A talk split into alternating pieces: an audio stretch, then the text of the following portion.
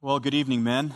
It is wonderful to be with you this evening. I've been looking forward to this all summer since we last met together on Wednesday nights back in June, at the beginning of June. I've been looking forward not only to resuming our fellowship times on Wednesday evenings, uh, but also I've been very much looking forward to the topic that will occupy our attention over the coming months. Uh, we've entitled it The Mercies of God a study of the components of salvation. I'm going to get into that in, in just a, a, few moments. There are a few things, though, that I, I do want to also add to the announcements as we get started here in, in Men of the Word for this year. If you were part of Men of the Word last year, you remember that we provided you with an opportunity to take some online classes that are offered by the Master's Seminary through a ministry called the Institute for Church Leadership. It's, it's all online. Every course is 10 hours of video lectures, and there's some little quizzes along the way to help keep you attentive and to test your retention of the knowledge. Last year, we offered a discount for men and men of the Word of $25 for uh, Old Testament Survey Part 1 and $25 for Old Testament Survey Part 2. Now we're doing that again this fall. We're offering at a discounted price, we're offering New Testament Survey Part 1. And uh, you can take that for $25. You can register for this at the Institute of Church Leadership. You can register for this and get it for $25. There's a code that you have to use when you check out at the, uh, at the end of that registration process for this particular course. Uh, but it'll be an opportunity for you on your own time, uh, according to your own schedule, to work through a survey of half of the New Testament. The, uh, the other half will offer after the new year. Uh, it'll, it'll provide you an opportunity to do some additional study beyond what we're doing here. It's not connected to what we're studying here for this season in Men of the Word, but it's an opportunity for you to deepen your knowledge of the scripture. After all, we are men of the word. And so we want to give you as many opportunities as we, as we can uh, for you to, to deepen your understanding uh, of the scriptures. I'm going to send out an email about this in the coming days. I just wanted to make you aware of it. The email will uh, include the instructions and all the details and things of, of that nature. Uh, one more thing that I, I wanted to do as well. We have several of our men who uh, are going through various health uh, issues right now. We want to pray for a couple of them in particular. I know there's some other ones yet, and I haven't asked you yet whether I can pray for you in front of the whole group. So I won't mention your names just in case you have some uh, re- requests with respect to that. But we do want to pray for Sonny Elderman, who has some uh, some problems with his knee and his hip, some serious issues related to some impending replacement surgery. We want to pray for Sonny, as well as Harry Rosas was just recently diagnosed with cancer. And so we're going to pray for him. I've, I've asked him whether that's okay. We can do that. And he said yes. He'd love our prayers. Uh, as well, Bill Clint uh, had hip rep- replacement surgery. Uh, and Burton Michelson, a longtime member here at, at the church, uh, is not here on Wednesday nights, but most of you know Burton. So we're going to pray for those three individuals by name, but I know there's several others of you, and uh, it's just a reminder uh, that uh, we have opportunity and responsibility to bear each other up in prayer. So let's take a moment to pray for these brothers and uh, their particular trials. Heavenly Father, as we come before you this evening, our anticipation is high. We the, this topic, the topic of salvation, is so immense, it's vast, it's broad, it's deep, and it's so very personal. And we pray, Father, at the beginning of this series, that throughout this year, as we study the different components of this wonderful doctrine, that you would grant us understanding that as we study, our understanding of the truth would conform to the standard of your word, that we would understand salvation according to the way that you've revealed it. And we know that you have revealed your gospel, your, your plan of salvation in a way that would demonstrate and would display your glory. You want us to understand this doctrine. You want us to see the manifold glory of all your attributes and perfections on display in salvation. And so as we start, we ask that you would grant us that understanding. We pray for several of our brothers who are going through particular trials in the physical realm right now. We think of Harry, we think of Bill, we think of Burton, we think of Sonny, and we ask that they are not with us tonight, but that you would.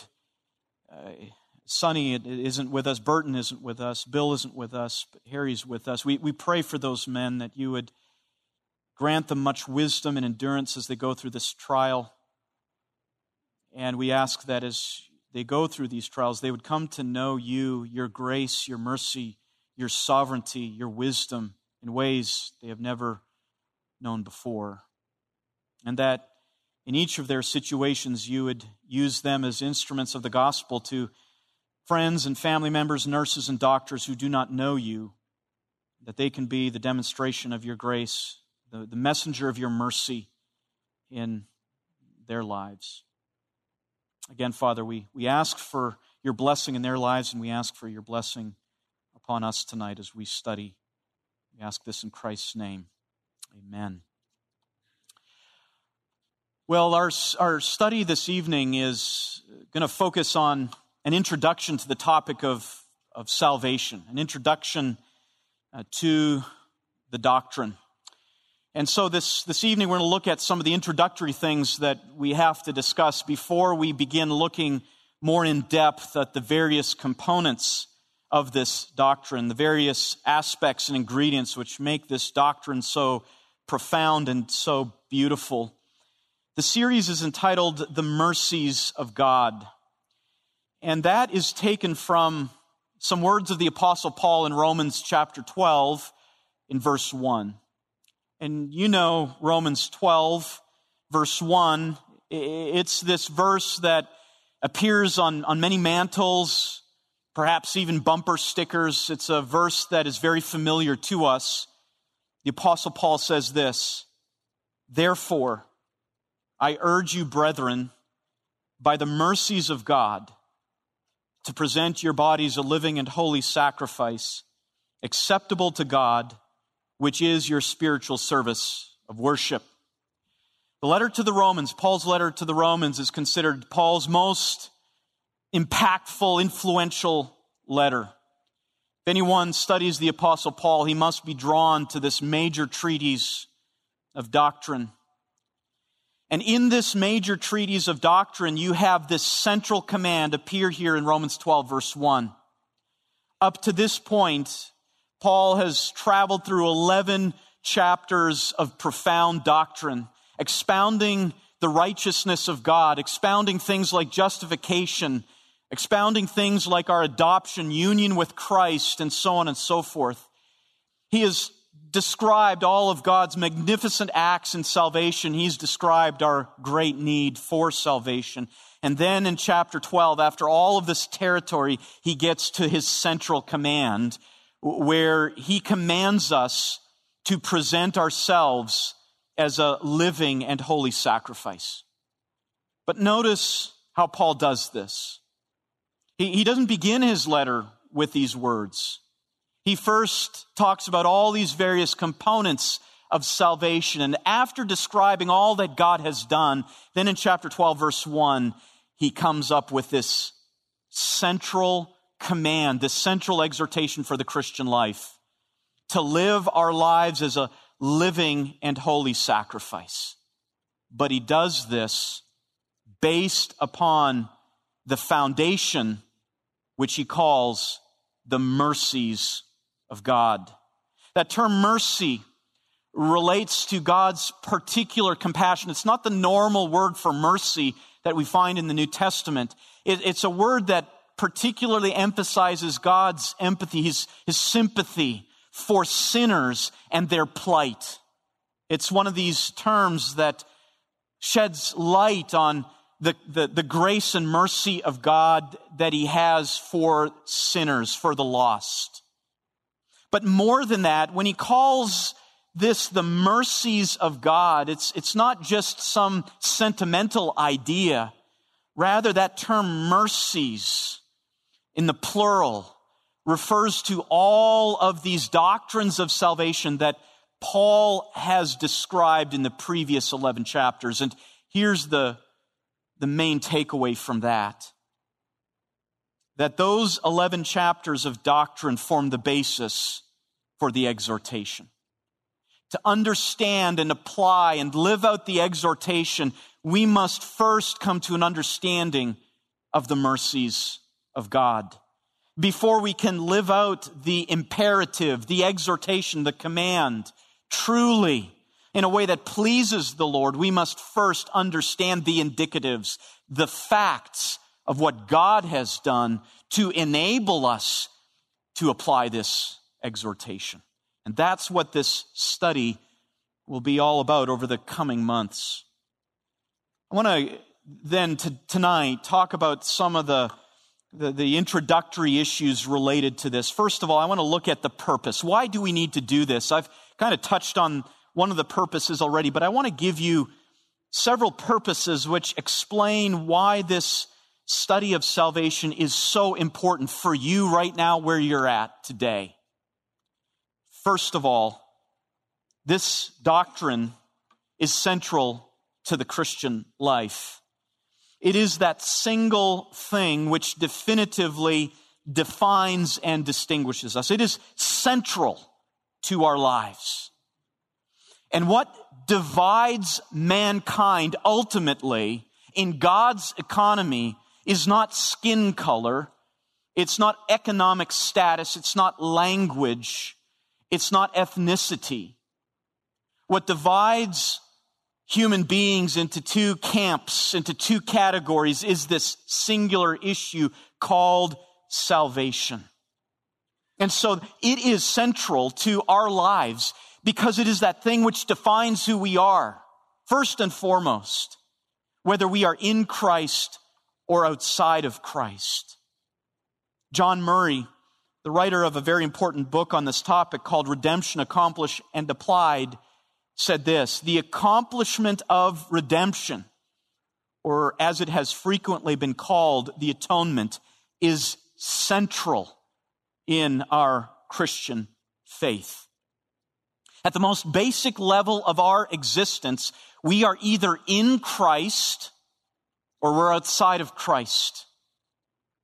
There are only those two categories. There is no exception. You are either at peace with God through Christ and the salvation found in Him, or you are not. There's no one on the fence. There's no one in some middle ground. This is the dividing mark of all humanity. And in light of that, we have to realize that this is an issue of utmost importance. I think of what Paul said in 1 Timothy 1 verse 15 when he said this, it is a trustworthy statement deserving full acceptance. When Paul uses that terminology, that phraseology, he, he's getting Timothy to take special attention to what he's going to say. He's essentially underscoring what he's going to say. He's putting it in bold font, flashing lights, and saying this Jesus Christ came into the world to save sinners. That's, that's what a, the whole scripture is about about Christ coming to save sinners through this plan of redemption. There can be nothing so important to us at a personal level than this reality. Second, we study the doctrine of salvation because all of the ethical commands of Christ are possible only as the effect of salvation, never the cause. The ethical commands of Christ are only possible as the effect of salvation. In other words, when you read uh, of, of, of, all the teachings of Christ and his apostles, when you read of those instructions and, and their commands, you must understand that you can only fulfill those things in a way that is pleasing to God if salvation is already present. If the indicative, if the work of God has already begun in your life. Otherwise, you cannot possibly do these things in a way that is pleasing to God, in a way that will result in salvation. What God does is the cause. What we do is the response. As I've already mentioned, the indicatives, the statements of fact, they come first. And only then the imperatives, the statements of command. This is foundational to understanding the gospel in the right sense, understanding this indicative imperative contrast. And what comes first? So the Christian life is is all about becoming who we already are in Christ. And therefore, if we are to understand and live out the intent of the imperatives, the commands, we must first understand the indicatives. To place the imperatives first always leads to false religion and it is damning. Consider again Romans 12 verse 1 and that first word that's found there Therefore, I urge you, brethren, by the mercies of God, to present your bodies a living and holy sacrifice. We find that many times throughout Paul's letters in particular, this, this statement of fact first, what God has done, and then the exhortations next. Therefore, do this. Another such example is in Romans chapter 6, verses 8 to 12 where Paul gives us a, another example of, of the imperative first, or, or the indicative first, and then the imperative. He says this in verses 8 to 12, chapter 6 of Romans. Now, if we have died with Christ, we believe that we shall also live with him, knowing that Christ, having been raised from the dead, is never to die again. Death no longer is master over him. For the death that he died, he died to sin once for all, but the life that he lives, he lives to God. Even so, consider yourselves to be dead to sin, but alive to God in Christ Jesus. And then he has the therefore. Therefore, having understood this reality of dying in Christ and being raised again in Christ, then he gets to the therefore. Only once you've understood that at an acceptable, sufficient level can you then understand what comes next. And what comes next is the imperative. Therefore, do not let sin reign in your mortal body so that you obey its lusts. This is so important. The indicative comes first, then the imperative. And this reality is what has been at the basis of some of the biggest theological disputes in church history. I think of the debate between Augustine and Pelagius. And Augustine is known to have said this very important statement that reflects the imperative or the indicative imperative order. He says this grant what thou commandest, and then command what thou wilt. Do you get that? This is important. This explains the, the essence of the gospel. Grant what thou commandest and then command what thou wilt. Augustine recognizes th- that God's work comes first and he must work before anything else can follow. Grant what thou commandest and then command what thou wilt. Do your work in me, O God, and then you can command and I can do it. Number three, we study the doctrine of salvation because of this. Well, we are saved by a simple gospel. It is so simple that children can believe and be saved. Our understanding of this gospel is not to remain simplistic. We are saved by a simple gospel, but our understanding of it is not to remain simplistic. I'm remember, I'm reminded of what uh, the, the writer of Hebrews wrote to his audience when he said in Hebrews chapter 5 verses 11 to 14, he says this, concerning him, concerning Jesus, we have much to say, and it is hard to explain since you have become dull of hearing. For though by this time you ought to be teachers, you have need again for someone to teach you the elementary principles of the oracles of God. And you have come to need milk and not solid food. For everyone who partakes only of milk is not accustomed to the word of righteousness, for he is an infant.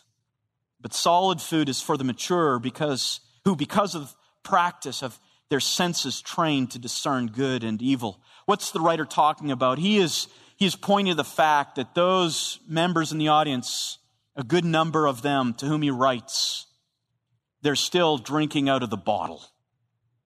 After years of, of already knowing about Jesus and all that he did for them, they're, they're still drinking out of the spiritual bottle. And the writer's saying, okay, enough.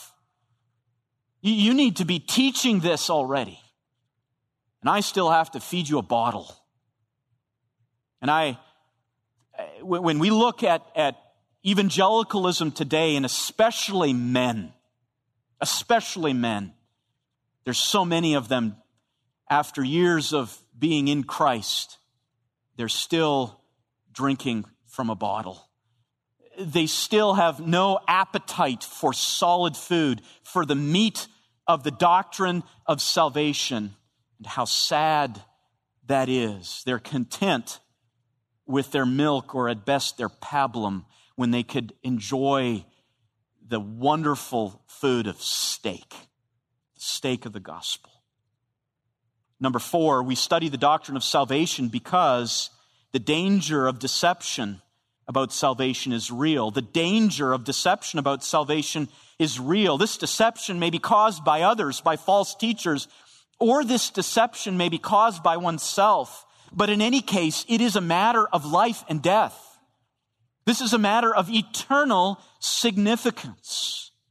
Think of what Jesus said in the Sermon on the Mount as he brought that sermon to a close. He, he said this in Matthew chapter 7, verses 21 and following. He said, Not everyone who says to me, Lord, Lord, will enter the kingdom of heaven but he who does the will of my Father who is in heaven will enter. Many will say to me on that day, Lord, Lord, did we not prophesy in your name, and in your name cast out demons, and in your name perform many miracles? And then I will declare to them, I never knew you. Depart from me, you who practice lawlessness. Now, what's interesting here is that you would think that casting out demons and prophesying and performing miracles would be the will of God. But Jesus says, no, it's not. Not if you don't know me. And again, there's an implicit reference to this indicative first. You must know God. You must know what He has done. And then comes the fulfillment of His will.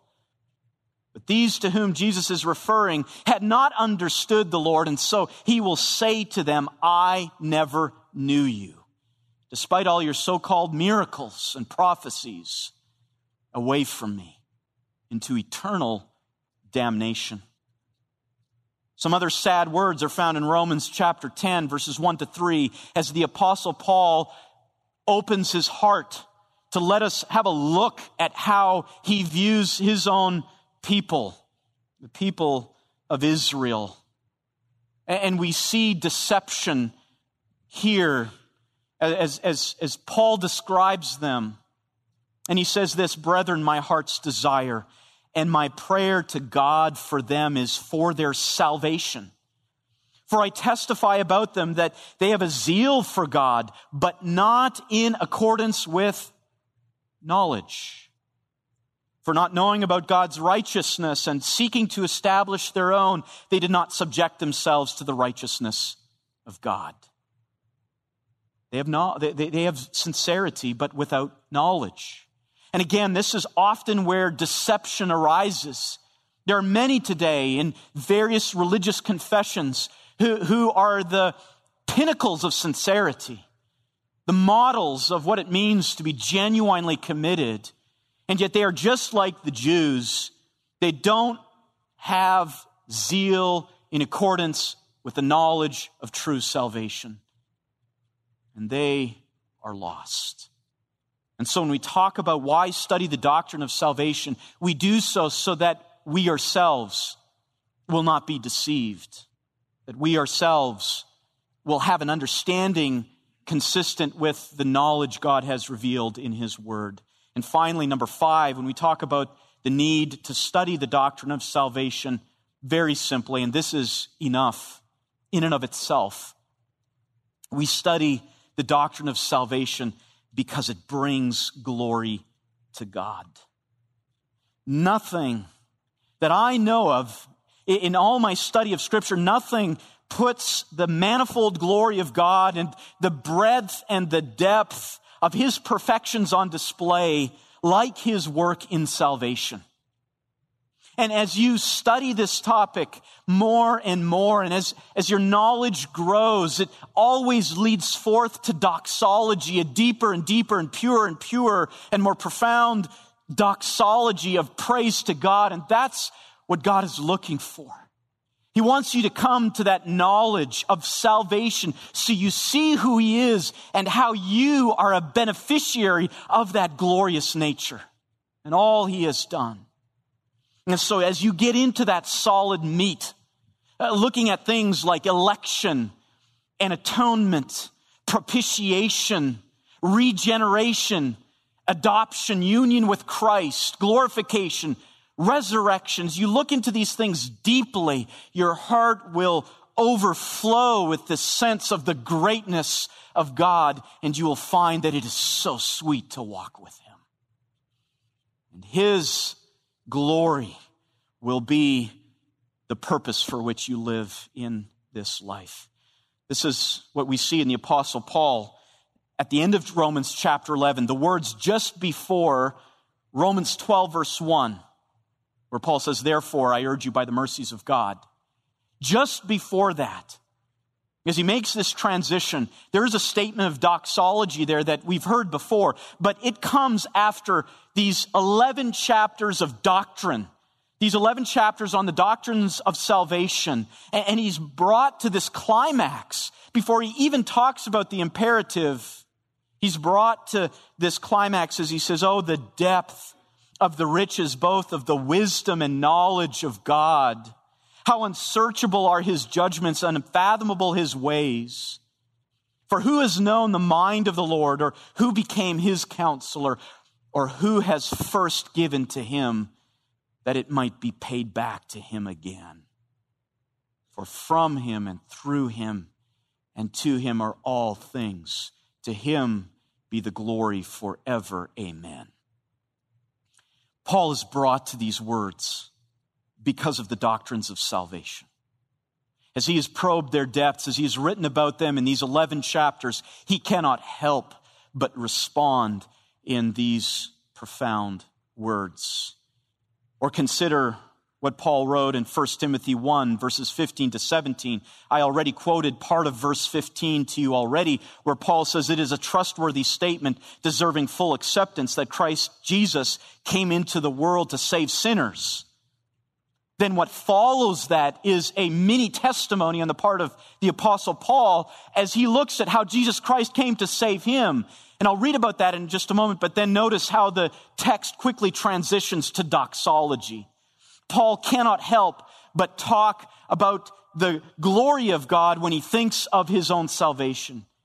He says this Christ Jesus came into the world to save sinners, among whom I am foremost of all. Yet for this reason I found mercy, so that in me as the foremost, Jesus Christ might demonstrate his perfect patience as an example for those who would believe in him for eternal life. And now, a beautiful statement that sums up everything. Now to the King eternal, immortal, invisible, the only God, be honor and glory forever and ever. Amen.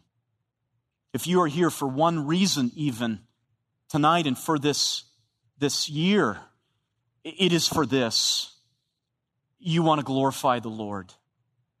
You want to see your understanding deepen and conform to the revelation of God about this wonderful doctrine so that you can simply respond the way Paul does to the King, eternal, immortal, invisible, the only God, be honor and glory forever and ever. You cannot have more profound words and pleasing words on your tongue than those. Well, as we continue here, we also need to consider some of the key terms. We have to identify these terms and define them. As we talk about the doctrine of salvation, I'm going to be raising or, or, or discussing terms throughout this whole series. Every evening uh, that we gather for this study, we'll talk about some special terms. But there are some general ones that we have to talk about tonight. In fact, I want to give you three terms that we'll talk about tonight as, as the basis for the rest of our study. First of all, the term soteriology. I'm sure you've heard this term before, soteriology. And I just want to make sure that you understand what it means. Sometimes theologians can craft these complex terms and use them without actually explaining them. So I want to make sure that we explain our important terms. The word soteriology comes from two Greek words. Soteriology comes from two Greek words. The first one, soteria, it means salvation. Salvation. Soteria. And then the Greek term logos, which means word. So soteriology is really a word about salvation. Or in more simple ways or, or general ways, we call it the study of salvation. Soteriology is the study of salvation. Soteria and logos. A second term is the term salvation itself. And this one is really loaded because this term is, is the term that we use to summarize so many different concepts.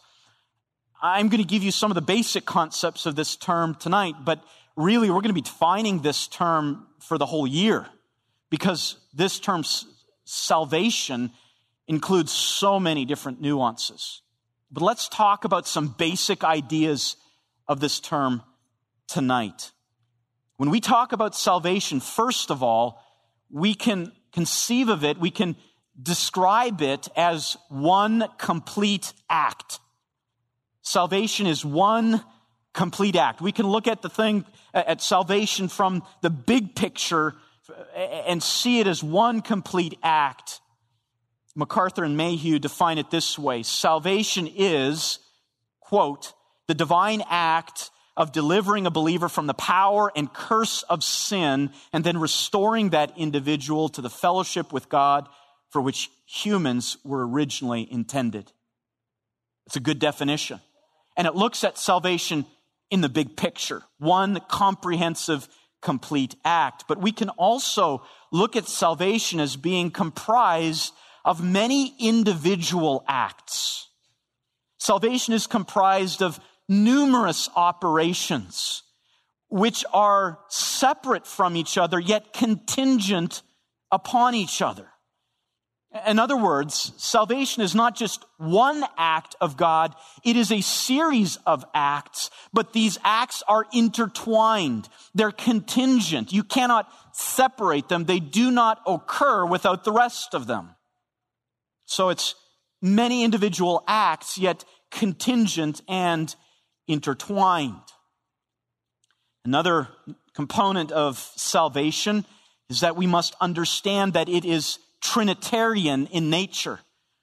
It is Trinitarian in nature. The members of the Godhead all have distinct roles and responsibilities in this work. It's, it's not as if they're all doing their separate thing. It's, again, all intertwined, but the Father has particular responsibilities we see described for us in this work of salvation. The Son has particular responsibilities, and the Spirit does as well. I want to show you this chart now. It's on in your notes called an overview of salvation. And again, we're trying to describe salvation in its, in its various components, and we want to describe it also in terms of its Trinitarian nature. So, first of all, we can take the, this doctrine of salvation and we can put it into three essential categories. Three essential categories. First, its arrangement. its plan, its planning. Secondly, that leads to its accomplishment. Its accomplishment. And then thirdly, its application. We see this, these three categories or, or these three elements of the work of redemption described for us in scripture. And so each stage uh, is contingent upon the previous state so that the ultimate goal of redemption arranged or redemption planned and redemption accomplished is redemption applied, says Mark Jones. It's a good statement. Now, let me give a few more notes about these three categories. When we talk about its arrangement, the arrangement of salvation, we see testimony in Scripture that describes when it was arranged, before time.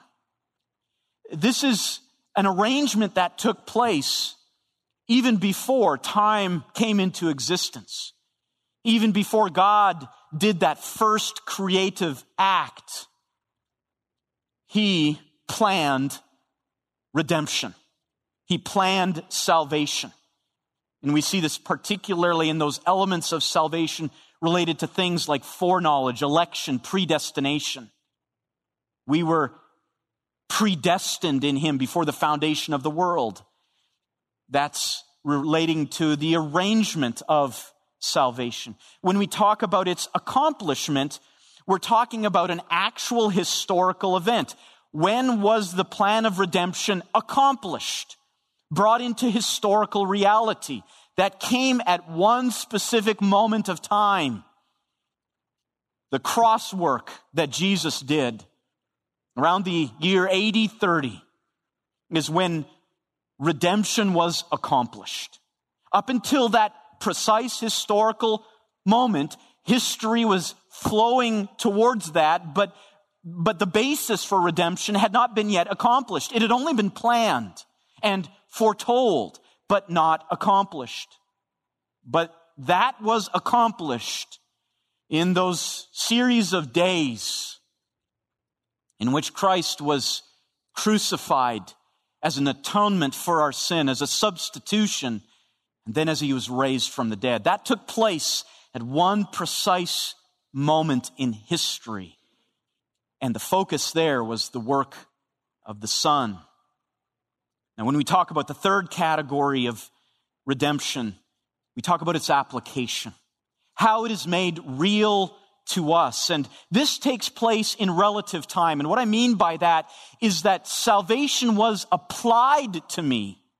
It moved from its plan before time to its accomplishment in Christ and his cross work to my particular life at a at a time that was relevant and, and, and, and that was relative to me. It was applied back in 1990 in my life. Some of you before then, before I was saved, before I was, I had salvation applied to me, you were saved. Some of you just more recently.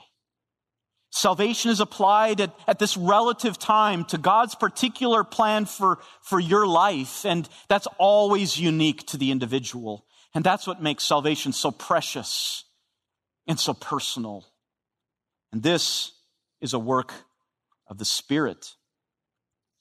Now, there's some other things that we need to note also when we look at the doctrine of salvation. And as we go through this, some of these things may be new to you or they may be things that you've heard of for the first time and, and, and you may not grasp the full eh, nuance of these things and that's okay because we're going to be talking about these throughout the rest of this year. But one thing to note is salvation not only takes place in three categories uh, three elements. It's planning or its arrangement its accomplishment and its application but there's also two kinds of activities that God does in salvation. They're what we call judicial acts and transformational acts. Judicial, sometimes called forensic, if you're into the legal world, and then transformational or recreative acts. Let me just explain those and explain why this is important. Judicial acts are those that uh, establish a change in relationship between God and man. So, for example, justification is a judicial act. It's a declaration that God makes in his tribunal. He does it. It's judicial. It's a pronouncement. It's a declaration. The doctrine of adoption is the same. It's not something that we necessarily even feel, but it's something that God declares and it relates to a change in relationship. We're no longer enemies of God. We now are children of God. And think of adoption in, in the real world as an analogy to that. The, the child is not your own until the court makes that final determination. And it's not anything that you necessarily feel, it's just declared. Well, the same thing happens in God's judicial court. These are judicial acts. But salvation is not just about pronouncements. And this is important to understand. Salvation is also about transformation. Salvation also encompasses acts that change our moral character. So while we are changed in our position according to the judicial acts, our relationship to God according to those judicial acts, salvation also brings about transformation at a very real, conscious level in our moral character, in the way that we are to reflect the glory of God in our own lives. Salvation includes that transformation. In our day, this second kind of act has, in some circles, been minimized or ignored to make salvation all about these judicial pronouncements, all about justification, and that's it. But when that happens, that is not a full understanding of the doctrine of salvation. Salvation also necessarily brings about real, realized transformation. And that would include things like the doctrine of sanctification. And we're going to spend some time later this year studying sanctification and other aspects of salvation that are transformational in nature. They're, they're felt, they're realized in our own lives, and we can point to them. And it's through these transformational acts of God that we get the fruit of salvation realized.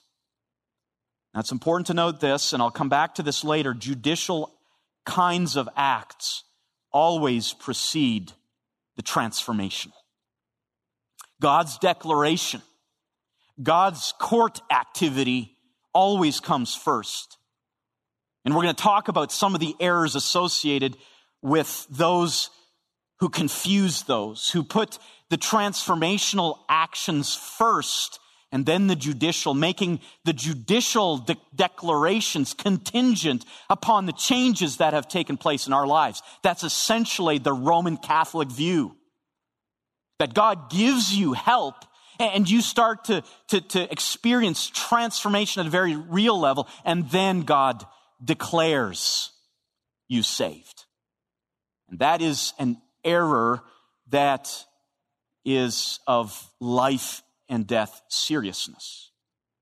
So we'll talk about those. Secondly, or another aspect here is that salvation achieves two goals, and this is not a difficult one to understand. It, re, it, it includes the goal of removal of sin and secondly, the second goal, it includes conformity to the Son. The goal of salvation is to, the, to see the putting off of the old self and the putting on of the new.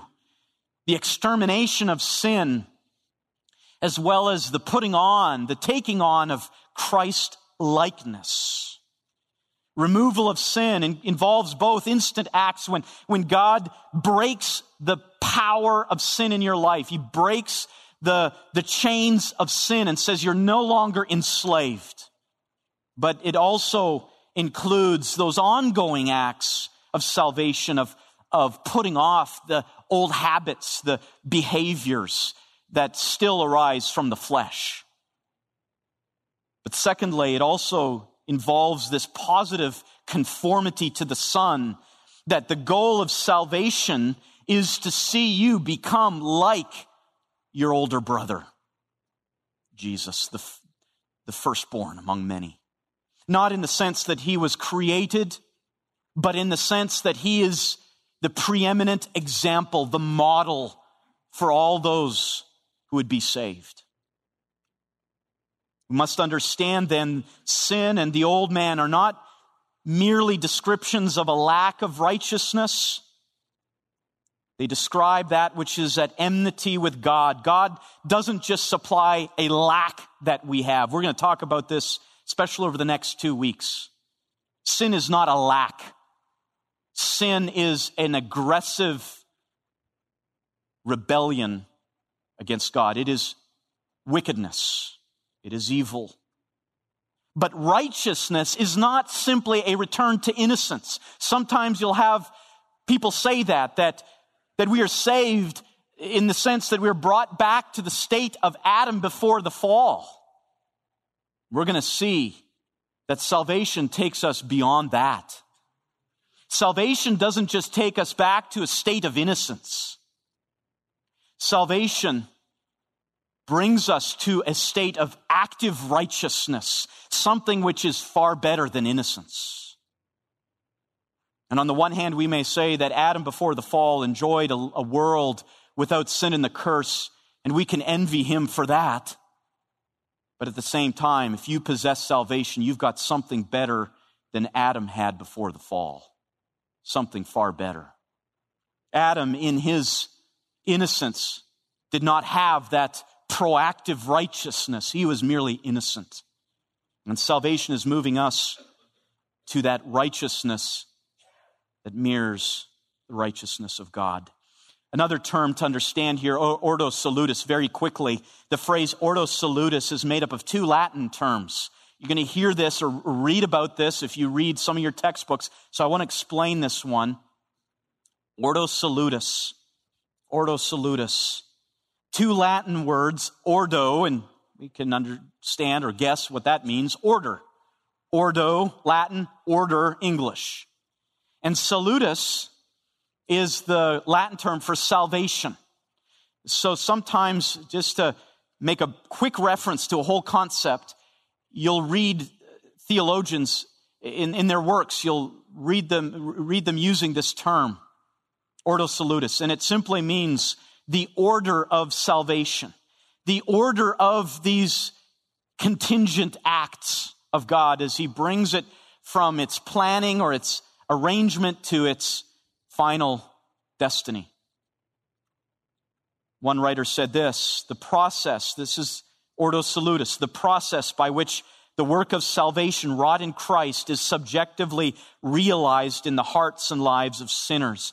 It aims at describing in their logical order and also in their interrelations the various movements of the Holy Spirit in the application of the work of redemption.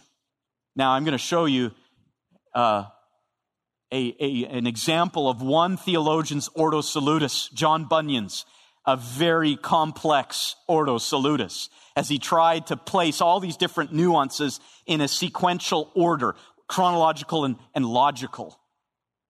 Ours is not going to be that complicated. But look at it fr- from this perspective. Let's turn back for a moment just to this, to this table that I have on the screen here, this chart. When we talk about Ordo Salutis, we are particularly talking about the application of salvation.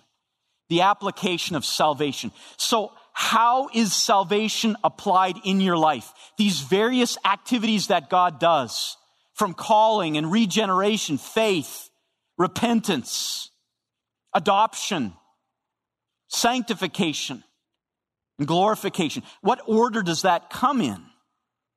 Now, you might be saying, why is that important? I'll get to that in just a moment, but it is important to consider the, the, the, the, the, the way in which this, this takes place because this is so important that one mistake in the ordering of this can lead you into serious error. Can lead you into serious error. Where does this basis for an ordo salutis come from? Romans 8, 29 to 30. Notice what Paul says here. He says, For those whom God foreknew, he also predestined to become conformed to the image of his son so that he would be the firstborn among many brethren. And these whom he predestined, he also called. And these who called, he also justified. And these whom he justified, he also glorified. So we can look at this as a chain. There's sequential acts. But that leads us to the difficulty of the study. The study is somewhat difficult when it gets to this ordo salutis. And, and it's difficult because there's no single text, there's no one text in the scriptures that gives us a definitive, detailed list. We wish there was, but there isn't. Now that doesn't mean it doesn't exist. You also don't find a definitive text that gives you the best definition of the Trinity, but we believe it with all our hearts and it's in the scriptures. The same thing with Ordo Salutis. It's, there's no definitive text, but there's a lot of teaching on this. But because there isn't, it makes it difficult. Some texts also provide lists that are in differing orders. Because in that particular case, the writer, the biblical writer, is making some other emphasis. And so, for example, in 1 Corinthians 6 verse 11, there's a little bit of a different order to that, and that kind of complicates things. How do we reconcile these different orders? Was there no order whatsoever, and the writers are just kind of throwing things together? Or can we see from the context that a writer may be placing something out of order or emphasizing a particular element because of the emphasis in the broader context? As well, some terms are used differently by biblical writers, and this is a, a challenge. The term regeneration is, is used differently by Paul uh, and by Luke. So we've got to be careful to define terms properly, and we'll work through that as we go through this series. And here's a big one. Some of the acts of salvation are chronological in order, and no one disputes that. We all agree that glorification does come after regeneration in time. The moment you're regenerated, you're not glorified we know, as those who have been regenerated, the glorification hasn't yet arrived. So there's certain elements that we can easily say, yeah, that, that's, that's different chronology, a different time in, in chronology. But there's other things that happen instantaneously. Things like faith and justification. What comes first? They're different, they're distinct. What comes first? We'll discuss that. In, in fact, what's important is that some of these things will have this logical cause and effect relationship. And, and this is what is most debated in the area of soteriology. This is where the theologians really uh, get up in arms with each other and for good reason. These are serious issues. And I, am just going to give you an example of how it can be difficult to understand where exactly these things fit. So let me look at some of these instantaneous components of salvation that occur at the moment of conversion. So if, if, you have a timeline here up on the screen, I've got a timeline, and let's say that your moment of conversion was tonight. That the Lord worked in your life, and tonight you came to know Him salvifically. We'd call that your conversion. But at your conversion, at that moment, multiple things are going on all at the same second all instantaneously. Regeneration, faith, repentance, justification, adoption. All these things are hope, happening in the same moment. And so when we look at it in terms of this view of chronology, you can't see a difference. But if we flip that around just a little bit, instead of looking at it from the top down and looking on it as if we're looking from above on a timeline, instead look at it from the side. There are distinct activities that are occurring instantaneously. These are distinct. Regeneration is not the same thing as faith, and faith is not the same thing as justification, and justification is not the same thing as adoption. They're all interrelated and necessarily so, but they're different. And so the question is, what occurs first in order to bring about the rest? And again, where you land on this will determine, for example, whether you're going to be Calvinistic or Arminian. We use those terms to, to describe how people fall in this particular category. In fact, throughout all of church history, the, the greatest debates, really, as it pertains to the doctrine of salvation, uh, uh they occur over the Ordo Salutis. So Augustine and Pelagius is Ordo Salutis kind of stuff. Luther and Erasmus, Ordo Salutis kind of stuff. And John Calvin and Jacob Arminius, Ordo Salutis. So over the next several months, I hope to explain these things at a very accessible level so that you can understand why these debates exist and the significance. They are important. But you may ask, why bother with it if it is divisive? I mean, we know for sure the, the debates between Arminians and Calvinists are very heated. So why bother? Why not just ignore this topic and just live in harmony with the different camps? Let me read to you a quote from Martyn Lloyd-Jones, and I think this establishes a good answer. Why bother with the Ordo Salutis since it is divisive. He said this, and I quote I think that is a foolish question. We bother about it, to use the term, because the scripture has a great deal to say about it. Not only that, any child of God should be anxious to understand it as far as he can. I will go even further.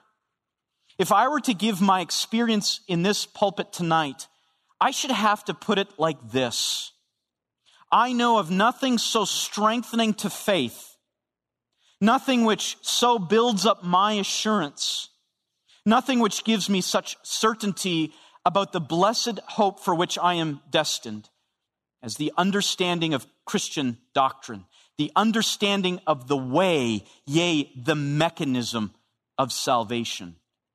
And that is why I personally bother with it.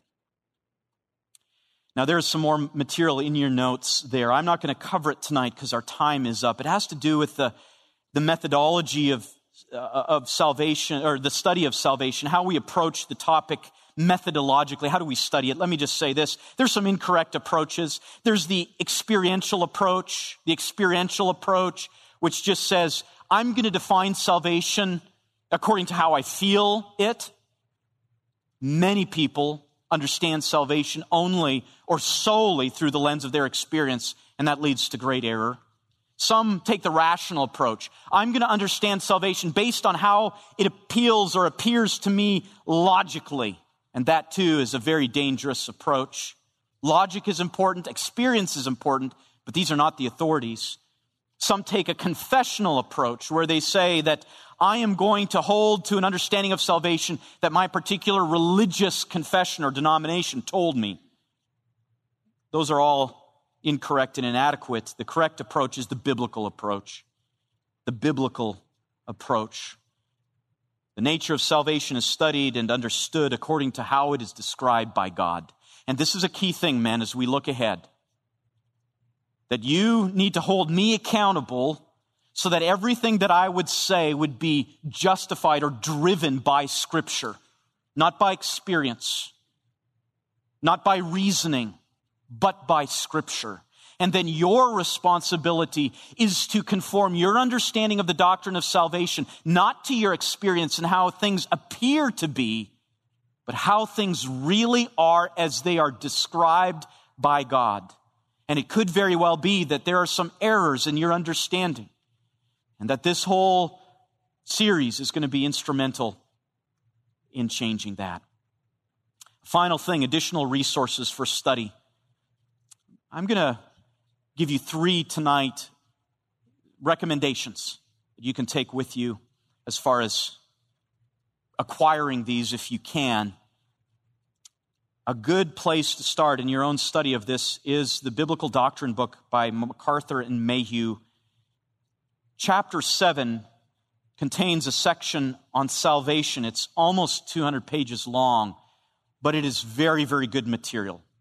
If you don't have a textbook like this as a man, you need to get it. Don't let your wife buy it and read it.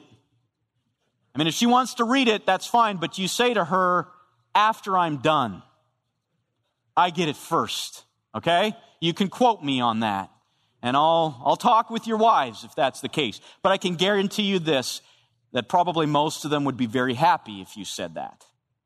So get this book if you can. And, and this section is really a, a summary of everything that we're going to be studying this year. Another book, which is shorter, eh, it's a book called Redemption Accomplished and Applied by John Murray. It's a little bit more technical, smaller, but a little bit deeper. But if you have read J.I. Packer's book, Knowing God, if you've read that book and you've, you've, you've, you've appreciated that, that work, this is the same kind of approach written by a different author, John Murray, very good writer, but who looks, instead of at the attributes of God, he looks at the doctrine of salvation. So I highly recommend that. And then I'm going to recommend this the hymn book, Hymns of Grace. In fact, at various times throughout this year, I'm going to be giving you some homework to do in Hymns of Grace. Because as I said, the doctrine of salvation is not some, some visceral doctrine, something that just pertains to, to our reasoning. No, it's something that must lead us to doxology. And if we really understand the doctrine of salvation well, we're going to be able to pick up hymns of grace and turn to these, these various hymns. You're going to see how many of these hymns deal with this doctrine and we're going to find our identity in those hymns and we're going to say, He knows it. And I join my voice with those words. So get one of those and incorporate it into your worship. In fact, that's what we're going to do right now. As the music team comes forward to lead us in two songs. These are songs that you probably haven't heard before, and you're going to hear other songs throughout the, the year that you may not be familiar with. I've carefully selected these hymns, not based on their familiarity per se, but based on their lyrics. So I have one very big request for you while you're here. Don't worry about whether you can sing or not. Just sing. And pay attention to the words, the lyrics, and sing them out as doxology to God. He is our audience, not each other. He is our audience. So sing these words as you mean it. And the two that we'll sing tonight our God of grace is the first one that we'll sing. And before we do, I will, uh, I'll pray. Let's pray together. Heavenly Father, as we start this year, as we've prayed already, we pray that you would accomplish great things in our lives. There's nothing more precious that we possess than the gift of salvation.